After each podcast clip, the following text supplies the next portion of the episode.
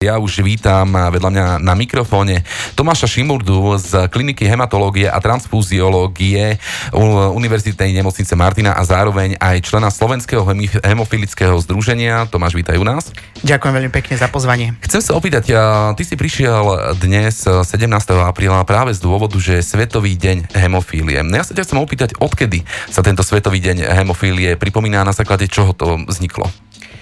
Eh, Svetový deň hemofilie eh, bol v podstate stanovený Svetovou hemofilískou federáciou v roku 1989 eh, práve na tento deň, 17. apríl, kvôli tomu, že 17. apríla sa narodil zakladateľ Svetovej hemofilískej federácie Frank Schnabel, ktorý sa narodil vlastne v tento deň a jeho cieľom iniciatívy práce bolo hlavne uctenie si jeho pamiatky a rozšírenia osobnej misie a cieľen, cieľom zlepšenia globálnej starostlivosti o pacientov s hemofíliou a inými vrodenými krvácavými ochoreniami. To znamená, že toto nie je až nejaký výdobytok uh, modernej doby, že prišlo sa na to, že teraz to funguje, ale naozaj sú to mm, ťažké roky, ťaž, ťažká história, odkedy sa vie o tomto ochorení, že niečo také existuje. Takže je to sledované už podstatne dlhšie. Mm, Hemofília je sledovaná, samozrejme, je to veľmi staré ochorenie. Eh, ešte eh, viac ako 2000-3000 rokov je to do, dozadu, kedy boli v podstate prvé e, znaky pacientov s hemofíliou práve v oblastiach Blízkeho východu,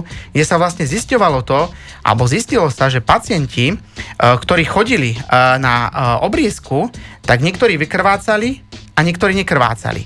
Tak nevedelo sa práve čo a práve vtedy sa boli také základné poznatky toho, že nejaké vrodené krvácavé ochorenie sa jedná a potom samozrejme neskôr sa e, stanovil aj názov hemofília ako náklonnosť ku krvácaniu. A týmto sa dostaneme k samotnej podstate. Čo je hemofília ako taká? Keď uh, bavíme sa o krvi a vieme, že sa jedná o vykrvácanie. To je základná informácia a poďme ju trošku rozšíriť teraz.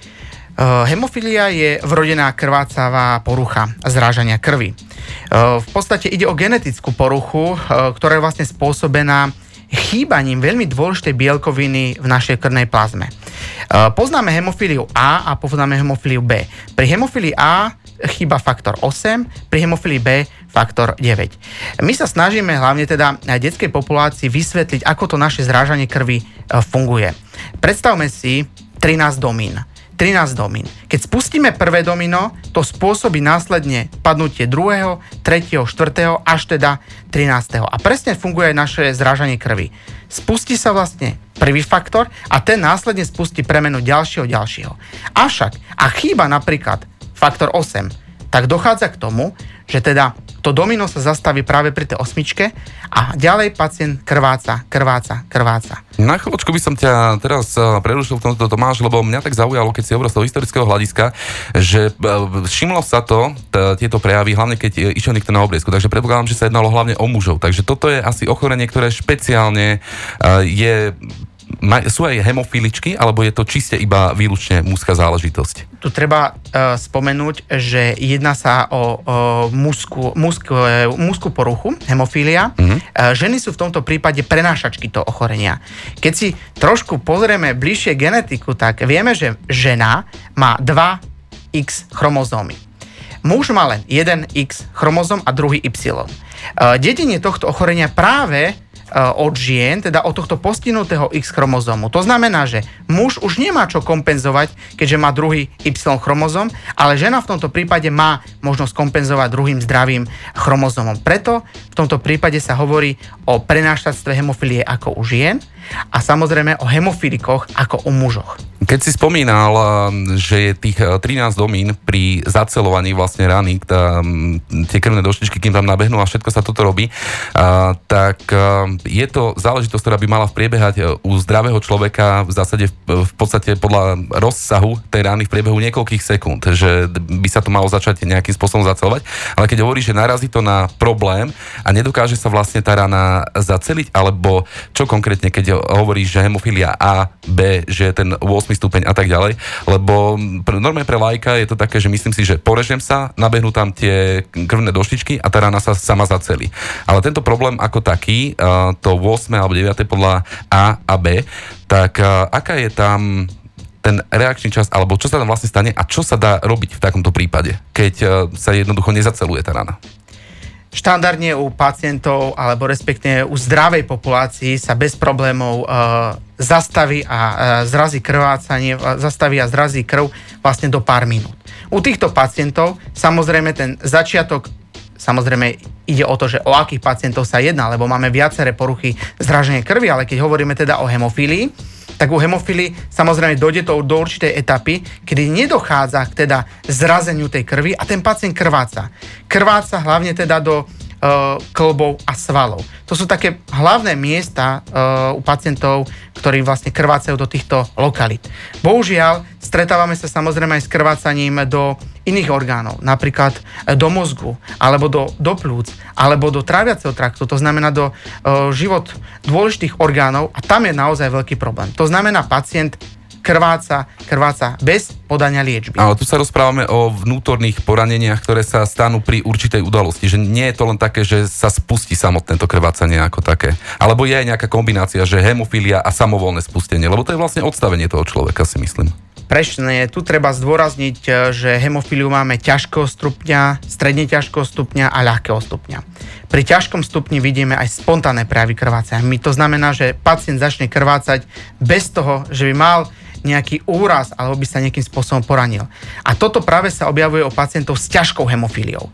Stredne ťažká a ľahká hemofília krvácajú väčšinou po nejakom traumatickom ataku, to znamená po úraze alebo po udretí, hej?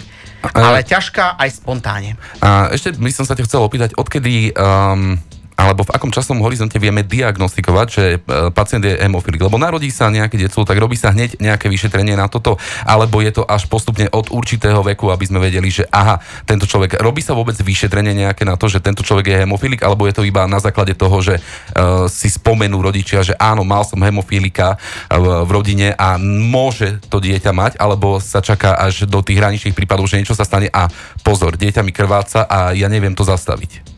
No tu je veľký problém, lebo u pacientov a hlavne u žien prenášačiek sú samozrejme tieto pacientky e, sledované v, v centrách, ktoré sa uh, zaoberajú vlastne uh, poruchami zrážania krvi a samozrejme pri plánovaní dieťatka sa vie. Samozrejme majú možnosť oni otehotnieť spontánne alebo samozrejme cez umelé oplodnenie, ak by si naozaj neželali a išli do toho rizika, že budú mať pacienta a chlapčeka, ktorý bude mať hemofiliu. Bohužiaľ, problém je práve rodín takých, kde e, tá mutácia, ktorá spôsobuje vlastne hemofíliu, vznikne de novo. Čiže z ničoho nič vznikne a tam je veľký problém.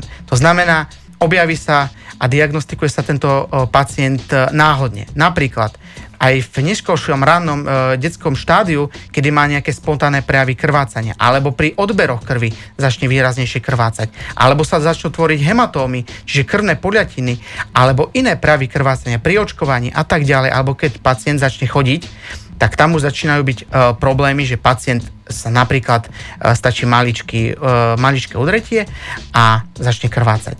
Čiže je to veľký problém práve u tých pacientov, ktorých v rodinách sa nevie, že majú hemofíliu. Ale o tých, ktorí sa vie, tak uh, maminy sú poučení a celá rodina, ako pristupovať. Spomínal si, že sú centrá na, Sloven- na Slovensku, kde sú sledované. Kde sa nachádzajú takéto centrá, alebo kde by som vedel, že keď uh, niekto z rodiny je hemofilik, takže tam uh, treba poslať vlastne človeka. O hemofíliu v podstate sa starajú každý hematológ na Slovensku, ale centralizovanie je to v dvoch veľkých centrách, dvoch veľkých klinických pracoviskách a to je práve v Martine, klinika hematológia a transfuziológie, kde sídli Národné centrum hemostázie a trombózy a potom je to klinika hematológia a transfuziológie v Bratislave, kde sídli Národné hemofilické centrum. No a potom sú samozrejme regionálne centrá, napríklad e, v Košiciach a Banskej Bystrici, čiže dá sa povedať, že takto štyri veľké pracoviská e, sa zaoberajú a venujú hlavne týmto poruchám zrážania krvi a teda pacientov s hemofíliou. Ale pacienti s hemofíliou sú aj riešení z pádových eh, nemocnicách u spádových hematologov. Dá sa hemofília ako taká liečiť, alebo akým spôsobom sa dá pomôcť pacientovi, ktorému už je, teda vie sa o tom, že je hemofilik, tak eh, dá sa mu nejakým spôsobom uľahčiť ten život, alebo musí byť ako vo vatičke niekde, že naozaj sa nemôže ani porezať, alebo ako pristupovať k hemofilikovi ako takému a ako by on mal pristupovať sám k sebe? Liežba hemofilie prešla veľkou revolúciou, hlavne po, v 90. rokoch, keď na Slovensko prišli koagulačné faktory. To znamená koagulačné faktory, ktoré sú derivované priamo z krvnej plazmy, čiže sú závislé od darcovstva krvi. V neskôršej dobe už potom aj rekombinantné faktory, to znamená špeciálnou metódou genového inžinierstva pripravené. To znamená, pacient, keď krváca, podá si tento chýbajúci faktor. Pacienti majú tento koagulačný faktor v domácom prostredí, to znamená, vedia si ho podať uh, doma. Uh, my spoločne so Slovenským oflickým združením sa aj snažíme naučiť pacientov a rodičov, aby vedeli svojmu dieťaťu a potom samozrejme vo vyššom veku si podať tento faktor uh, sami, bez toho, aby museli naštíviť uh, lekára. Čo je veľmi dôležité u pacientov s ťažkou hemofíliou, prvom roku života my vždy indikujeme profilaktické podávanie tohto preparátu. Čiže preventívne uh, podávame určitú dávku koagulačného faktoru, aby sme predchádzali vzniku spontánnym krvácania. Toto sa uh, štandardne robí u pacientov, teda v, v taktom ránom štádiu, to znamená v jednom roku života. Samozrejme, na profilaxiu a preventívne dávky sa môžu nastaviť aj pacienti so stredne ťažkou hemofíliou alebo aj vo vyššom veku, Avšak e, to vždy závisí od toho, či boli nejaké spontánne krvácania, ale boli napríklad počas života krvácania e, do CNS, čiže do centrálneho nervového systému alebo do iných dôležitých orgánov. Ešte by som sa ťa opýtal, ako dokážem ja ako laik, normálny človek, rozlíšiť, že niekto je hemofil, lebo počítam, že na ulici asi nebehajú s tričkom, že som hemofilik, tak opatrne. A zase na autách e, nemá každý nálepku, ako majú rally autička, vieš, že tam máš krvnú skupinu a meno šoféra, takže toto sa nerobí. E, sú nejaké špeciálne znaky hemofilika, nejaké vizuálne alebo nejaký spôsob, ako ho rozlíšiť, lebo typujem, že sú poruchy krvi, kedy sú ľudia bledí, sú ne, takéto nejaké faktory, podľa čoho by som vedel, že aha, niečo sa stane, tak k tomuto človeku musím pristupovať opatrnejšie. To je veľmi, uh, veľmi, pekná, veľmi pekná otázka, lebo uh, keď pacienta by sme si postavili napríklad pred seba s hemofíliou a zdravého pacienta, nevidno na nich rozdiel. Avšak uh, pacienti uh, v súčasnosti spoločne so Slovenským hemofilickým združením sa realizuje projekt, uh, ktorý je cieľom vlastne identifikácie týchto pacientov. To znamená, každý pacient s hemofíliou a inými krvácavými poruchami bude mať preukaz, v dvojjazyčnom zložení. To znamená anglicky aj slovenský, kde budú jednoznačne napísané údaje. O aký typ hemofílie sa jedná, aký preparát e, si podáva, e, v akej dávke, aký je hematolog, e, jeho ošetrujúci lekár, e, to znamená aj kontakty na tohto hematologa, čo je veľmi dôležité. Pacientom sa rozdávajú aj špeciálne označenia motorových vozidiel. To znamená, pacient dostáva nálepky, kde je jasne napísané, že jedná sa o krvácavú poruchu a aj v anglickom jazyku a lepí sa to na palubovku, čiže na miesto najmenej teda poškodené pri autonehode, alebo potom sú to aj nálepky, ktoré sa dajú lepiť e, na sklo, hlavne teda na zadné sklo. Ďalej, pacient by mal e, mať špeciálnu tašku, kde by mal mať koagulačný faktor, hlavne v tej iniciačnej dávke pri teda krvácaní. Toto sa hlavne snažíme týmto pacientom povedať. Sú niektorí ktorí, pacienti, ktorí tento preparát nosia so sebou, sú pacienti, e, ktorí nenosia, ale hlavne sa to týka ťažkých hemofilikov, ktorí naozaj aj pri drobnom krvácaní, drobnom náraze, napríklad pri autonehode, sa musí aj bez jasných prejavov krvácania podať táto iniciačná dávka koagulačného faktoru. Ďalej, záchranné služby RZPčky budú mať jednoznačne pokyny, čo s takýmto pacientom robiť, čo kontaktovať, ako ho liečiť v tej základnej prednemocničnej starostlivosti a samozrejme potom ho i hneď transportovať do centra, ktoré sa zaoberá hemofíliou a venuje sa a má k tomu dispozícii lieky a personál.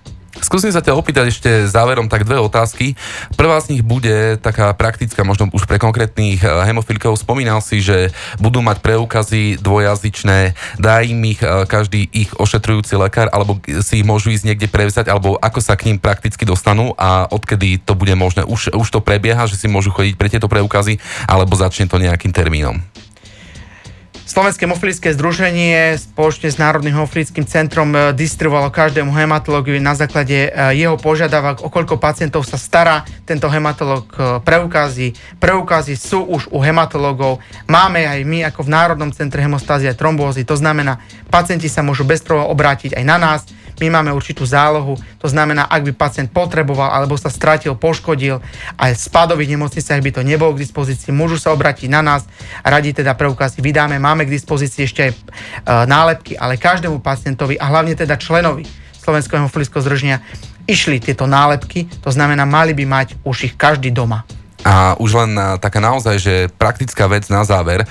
Budem svetkom, alebo mož, no, účastníkom dúfam, že nie, ale budem svetkom takejto dopravnej nehody, kde z hodou okolností, alebo celkovo aj budem niekde svetkom, kde sa hemofilikovi stane nejaký úraz. A ako si spomínal, že má mať so sebou jednoducho um, tú pohotovostnú taštičku, že niektorí ju nosia, niektorí ju nenosia. Ako ja mu dokážem narýchlo poskytnúť pomoc? Pokiaľ nie, nie som zdravotník, treba, treba to aplikovať injekčne, alebo čo, čo môžem dokázať spraviť, okrem toho, že nevyvolám paniku a zbadám tú nálepku na tom aute, že áno, pozor, tento človek je hemofilik, počul som o tom v rádiu, takže viem, že má problémy s krvou a treba mu pomôcť a nájsť niekde tento balíček. Sú nejak špeciálne označené, lebo typujem, že keď uh, tam budem mať uh, človeka po nehode krvácajúceho, tak asi ťažko sa budem pýtať, že kámo, všimol som si, že si hemofilik, prosím ťa, kde máš pohotovostný balíček?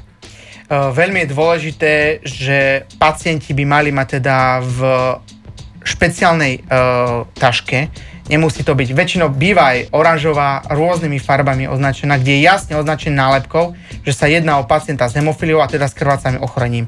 Je tam ten faktor. No pre lajka je veľmi problematické podať intravenózne tento faktor. To znamená, že uh, ak teda pacient je schopný si podať sám že napríklad má nejaké krvácanie a vie si to sám podať, ideálne, lebo on je už poučený a vie ako intravenózne, že vnútrožilovo podať. Ale pre lajka je to naozaj veľmi zložité. I hneď teda kontaktovať RZP, informovať, že o takéhoto pacienta sa jedná, uh, nájsť teda kontakt po prípade na hematológa, po prípade uh, v kartičke, ktorú bude mať k dispozícii, že o aký typ sa jedná, aby ste samozrejme informácie vedeli presne poskytnúť RZPčke. No ale samozrejme, čo je najdôležitejšie u týchto pacientov, i hneď podať tento koagulačný faktor, aby sme dochádzali zastaviť krvácanie a tento pacient nezomrel na vykrvácanie. Toto bol Tomáš Šimurda z kliniky hematológie a transfuziológie a takisto člen na Slovenského hemofilického združenia. Tomáš, ja ti ďakujem za návštevu na štúdiu. Veľmi pekne vám ďakujem ešte raz za pozvanie.